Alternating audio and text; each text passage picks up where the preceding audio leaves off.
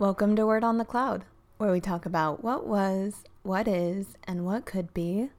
My name's Aiko. I'm your host. Always and forever. Welcome to the cloud. Hey guys. I feel like I can never shut up, but once it's time to record, my voice just leaves my body. It's like that SpongeBob meme where he's like, Alright, I'm heading out. Exactly what happens. But happy 2022. We're a weekish in. Hope it's been good to ya. I was able to welcome in the first day of the new year by seeing Spider Man with two of my favorite people. I only cried like three times, you know, so I definitely recommend seeing it. Amazing movie. Um, other than that, it's been moving along, nothing too podcast worthy to mention, unless you want to hear about me playing New Horizons. Ooh, I actually started playing Skyrim. And of course, one of the first things I do is steal a horse because if I can't ride a horse in a video game, what's the point? Kidding. But very pretty game. Uh, let me know how your week's going, how your New Year's went. I'd love to hear about it. Now, this podcast is going to be targeting, I mean, for my people in a long term relationship. And I don't necessarily mean that there's a certain time frame that you've been dating, although Google says different, but that you're with someone that you can see being with for a long time, maybe even the rest of your life, right? You're not going to be going out on a first date when you're 80, having a talking stage. Unless you are, then, you know, that's cool. Don't let me stop you. But chances are you're with someone or wanting to find someone that you can be with till you're 80, maybe beyond, you know? You never know. And just because you can stay with someone that long doesn't mean everything's going to be a fairy tale. There's going to be hardships, there's going to be arguments, there's going to be a butting of heads, because it's two people working to coexist and merge their lives together in a way. And what works for you may not work for your partner, and vice versa. And that can be frustrating, but you're willing to work with it.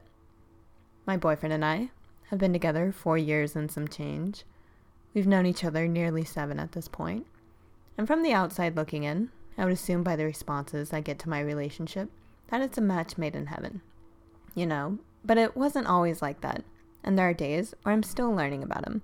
And it's important to note you're going to continue learning about your partner through life's different situations and trials as they come up because you can't know how they'll respond to everything, right? And he's learning, he's growing, he's changing nearly every day, as am I. I feel like sometimes we can want our relationship to be perfect. Not Instagram picture perfect, but in the sense that we just get along and love each other. And it's all great. But I'm here to say it's alright if it's not. Clearly, there are things that you shouldn't accept, like cheating, lying, abuse of any kind physical, mental, verbal, whatever. I wanted to provide a few little tips, little reminders to help you be in it for the long run. So, tip number one understand that just like you, your partner is trying to navigate life as best as they can with what they've been given, as much as you are. There's a point where I did put my boyfriend on this pedestal. And a pedestal in a relationship term is basically putting this person almost above you in a way because there's a certain level of admiration. But this can be harmful because then when they do something that doesn't align exactly with what you think of them, then you're going to feel some type of way. I came across an article that had a study with 99 couples between the ages of 17 to 36 who averaged a relationship length of about 19 ish months.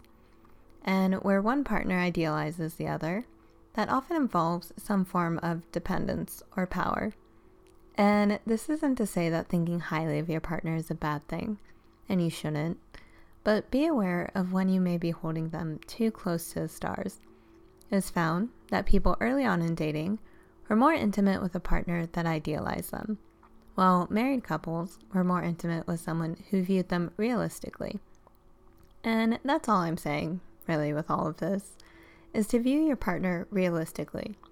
See that they're going to make mistakes and have experiences that we may not understand, ideas, thoughts.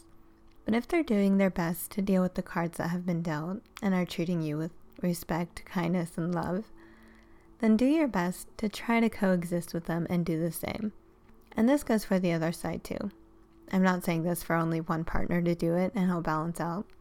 It's going to take both of you, and it maybe can enhance each other's lives once you're open to understanding. My second tip I've said this before in another podcast, I'm sure, but knowing that compromise is not a demise is another important thing to note. Again, we're coexisting with someone, and it's not in the same way that you coexist with others, because this is someone you see quite frequently, especially if you live together. But know that if you compromise, it doesn't mean that you, quote, lost, or that you're giving any sort of your power or yourself away. It means that you're big enough and strong enough to transform your ideals. Compromising isn't about one person getting what they want and you just roll over. It's about creating an environment where both people, although they may not have everything they want in it, they're comfortable, content, and safe with what's happening. It's a meeting of the mind and hearts. Tip number three I'll be honest, I don't know how to smoothly transition these tips sometimes. It's kind of like, that's what I have to say about that. Next thing, you know, most of the time. But tip number three don't go to bed angry. I came across an article that said that this was bad advice. And up there with, if your partner is jealous, that means they love you. Now, I don't agree with the comparisons that this article gave because in the first paragraph, they said they basically understood why people say it. Don't go to bed angry. And it's so we're not sitting in our anger and then spinning into a case of overthinking. And the reason why it was fine to go to bed angry was because they knew they'd both still be there in the morning. And lack of insecurity is key. Let's take that in for a sec. Firstly, I thought assuming that the person will still be there was kind of arrogant, at least in this context, because they added lack of insecurity is key. But it's not about lack of insecurity, it's about confidence that you'd be able to work it out, and you're both capable of making a solution a reality. For me, it's also just putting off the difficult part, because, like mentioned earlier, the wheels in our mind might start turning. We're sitting in our anger. I don't like going to bed like that. I want to go to bed peacefully. You know, bed's supposed to be a nice place. Talk it out before then if you're able. How do you feel? How do they feel? What can we do about it? If it all can't be solved in a night, at least don't let them, as well as yourself, struggle to fall asleep thinking there's possibly more anger to be met with the next day. You know? Or something worse happens because we get in our emotions. Say something like, I understand we're both upset right now. I'd like to work this out because I care about you. I love you and I don't enjoy moments like this. And then go off from there. But be honest. You know, this is someone you do love, you do care about, I'm more sure and positive than anything you don't want to be upset at each other. With that being said, the next tip wraps into this, and that is don't be afraid to be confrontational. Now, confrontation does not mean we come out swinging, whether that's with our hands or words. I think confrontation has turned into something aggressive sounding, and even in the definition by Oxford, it sounds like a rough time. Confrontation is defined as a hostile or argumentative meeting or situation between opposing parties. So we got in there hostile, argumentative, and opposing. Now, I prefer the definition more from a psychological view, and it's the act of directly facing or being encouraged or required to face something that may be difficult. So when I say this, I mean don't be afraid to face the difficult things, because if you don't, you'll never know how to deal with those types of things and it's about coming up with a solution that works for both parties. If only one person is benefiting in the situation, that's creating an imbalance, you know? And confrontation doesn't need to be aggressive. If there is something that needs to be addressed, you should try to set aside time to talk about it, where both parties can be in a distraction free mindset and environment. Simply ask, Would we be able to talk about this? And go from there. Don't force the conversation, but also don't avoid it. Number five, don't keep score. Keeping score makes for one entitled person. One entitled person makes for a bad time. And a bad time is a bad time for everybody. So when we keep score, we're basically putting a magnifying glass or a microscope, depending on the severity, on whatever the other person is or isn't doing. Instead, we should be working together. For example, my boyfriend cooks for the night. I offer to and clean up the dishes. I got the groceries last time. This time, he does. You know, it's about helping each other be in the best place we can be. There's two of us. And if we're going to be doing this thing, then one person or the other can't be carrying the weight of the relationship. That's going to make for some resentment towards someone and or dependency from the other side. So, just do your best to help each other out and look out for one another and get what you need to and can done. Yeah? Number six, give each other space. This is one that I personally can struggle with because I'm very needy. I'm partially kidding in a way. I know that that's not ideal, but contact gives that reassurance that your partner doesn't hate you. And they don't.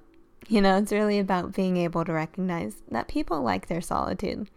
And it's not to say that they feel bothered by you, but there are times where they may just need some time to unwind, watch their own shows, hang out with their friends, and that'll make the times that they come back to you mean more.